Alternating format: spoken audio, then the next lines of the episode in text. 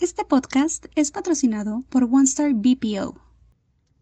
Terminaste una relación con alguien y de pronto empiezas a querer buscar a esta persona y querer saber qué está haciendo y le llamas y esperas que te llame de regreso y la buscas y le mensajeas y haces todo eso que hubieras querido haber hecho en un principio, pero que por alguna razón que hoy no entiendes no lo hiciste. Y sin embargo te, te molesta sentirte tan solo y tan poco importante para esta persona porque te dice que te va a buscar y no te busca, te dice que te va a llamar y no te llama. Solo tú le, le mandas mensajes, solo tú te preocupas por ella, solo tú quieres saber cómo está ella. Sin embargo, lo que no te has dado cuenta es que esta persona, al tomar la decisión de haberse ido de tu lado, fue porque lo pensó mucho. Y al final, después de darse cuenta de que lo mejor era alejarse de ti, lo logró.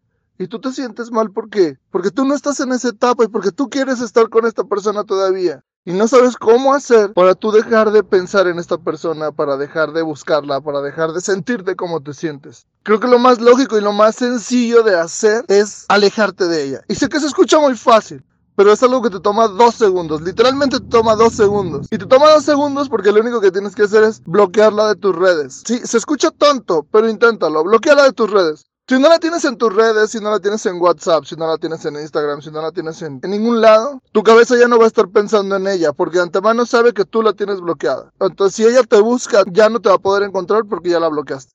Y si tú la buscas, ya no la vas a poder encontrar porque ya la bloqueaste. Entonces le vas a estar quitando a tu cabeza este peso y, le vas a quitar a tu cabeza este, esta ansiedad que tienes por esta persona. Le vas a quitar el espacio que hoy por hoy está ocupando en tu cabeza y vas a liberar este espacio para meterle algo nuevo.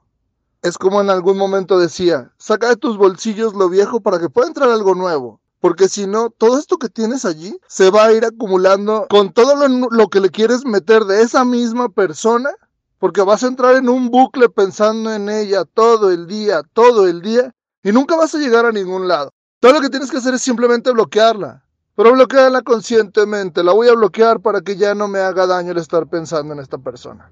Es así de fácil, en serio. Para que algo nuevo llegue a tu vida tienes que vaciar tus bolsillos. Tienes que sacar toda la basura que tienes allí para que le metas cosas nuevas. Y estas cosas nuevas, literalmente son nuevas. Van a ser nuevas experiencias, nuevos sentimientos, nuevas amistades, tal vez un nuevo amor, tal vez un nuevo negocio. Los miles de millones de tal vez que tú quieras meterle. Pero todo esto es nuevo. Entonces, si todo esto es nuevo, todo esto es mejor, porque si dejamos algo que era viejo, es porque nos dimos cuenta de que ya no nos convenía o que simplemente ya no nos interesaba.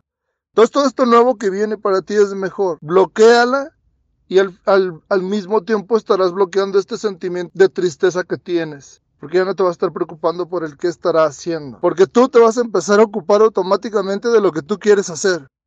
Inténtalo y ahí me cuentas cómo te fue. Mucho éxito.